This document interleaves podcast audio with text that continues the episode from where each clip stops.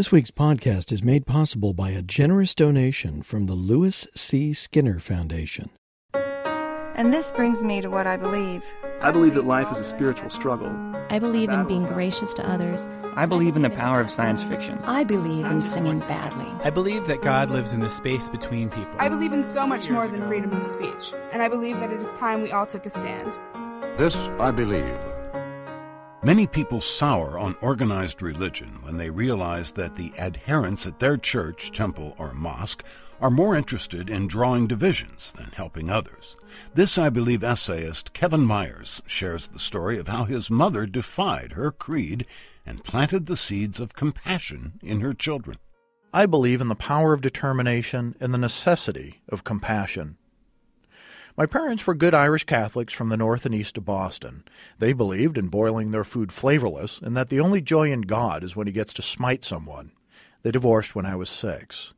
We were the first family in our congregation to choose eternal damnation over the insufferable marriage, which caused considerable social discomfort to my family and, in particular, to my mother.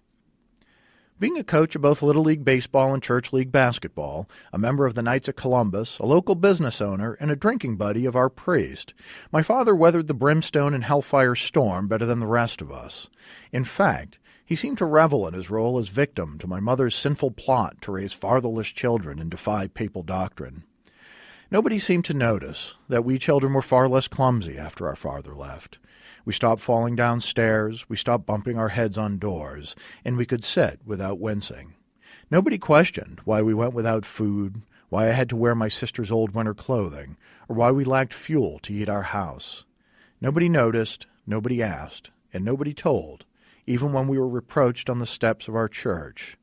We just turned the other cheek and let the rest of our bodies follow, never to return.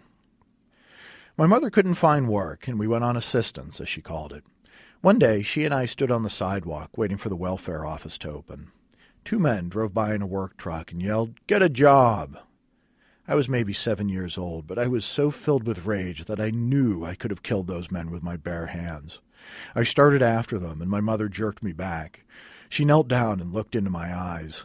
I'm sure she felt my rage, which reached far past the two strangers in that beat up old truck.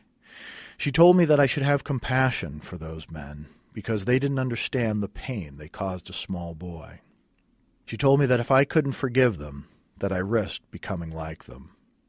It was a long time before I understood her advice.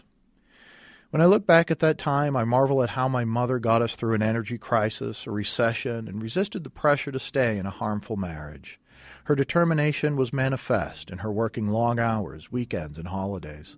But the benefit of her compassion is far more subtle. Her determination gave us a better quality of life. But learning compassion raised her spirit above the cruelty and pettiness of those who made her life so much harder than it needed to be. And to the men in that truck, I forgive you. Kevin Myers lives in Portland, Oregon with his wife and two children. He is the director of communications for Reed College. His essay was recorded at KTOO in Juneau, Alaska, and independently produced by Dan Gediman for This I Believe Incorporated. You can find more information about This I Believe, including a searchable database of more than 100,000 essays and pointers for submitting your own essay at the website thisibelieve.org.